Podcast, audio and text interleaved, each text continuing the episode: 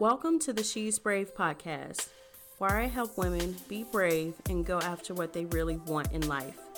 I'm Tiffany, certified coach and counselor, here to help guide you on this journey.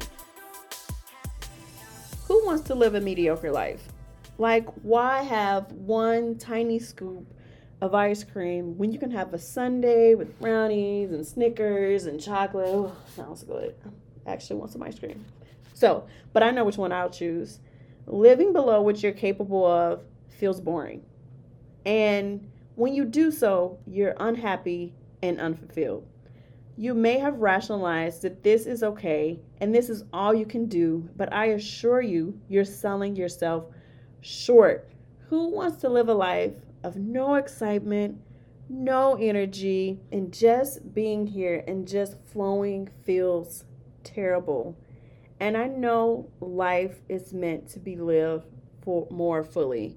And deep down, I know you feel the same way, but I get it. I've been there and it can feel very mm, debilitating, is like the best word that comes to my mind. When you're living a life that feels boring and and it just feels so mundane and you know that you want and you know that you can have something different. So, how do you get out of the rut of living this mundane life? So, these are the things that have helped me to get out of that rut and to start living a more purposeful, happy, and exciting life. So, first, the first thing is what excites you?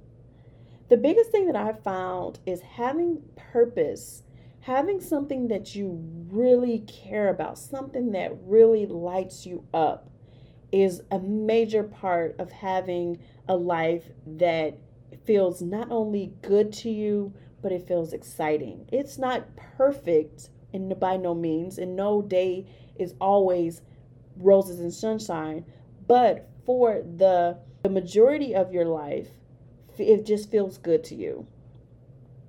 Now, the second thing is what scares you. So these are a couple questions I want you to think about. What scares you? So getting out of your comfort zone and changing up that routine can feel scary.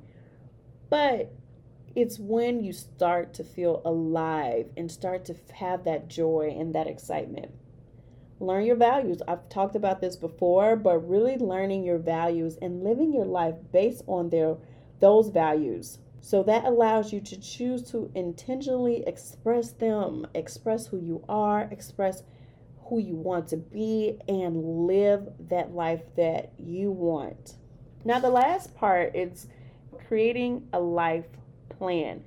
What do you want your life to look like? And it doesn't have to be 50 years from now or 30 years from now, but how do you want your life to look like today? Like today, right now what do you want your life to be to look like? What do you want to be doing? What types of projects or who do you want to be internally in your daily life? And then start making those small steps to make that life a reality. Do the things that you love and then build. Like just build on build on that momentum of doing the things that you want to do and being the person that you want to be. So that is really being in control of your life. So, the one tip that I want to leave you with today, because let's talk about it so much, and it really is the foundation of you living a life that you want to live, is really start to think about what your values are. What things really matter to you in life? And how can you start to express those values in your daily living? I'd love to hear from you what you want out of life and what your values are and how you're going to start living the life that you want to be living because I assure you, you can do it. You just have to believe that you can and take a leap of faith for yourself. All right. Thanks, guys. Let me know. Bye. I hope you all enjoyed this today. And if you want to start to implement some of the things that we talked about today, I created a Living Fearlessly worksheet. You can find it in the show notes, and I would love to hear what you come up with. Have a great day, and thanks for listening.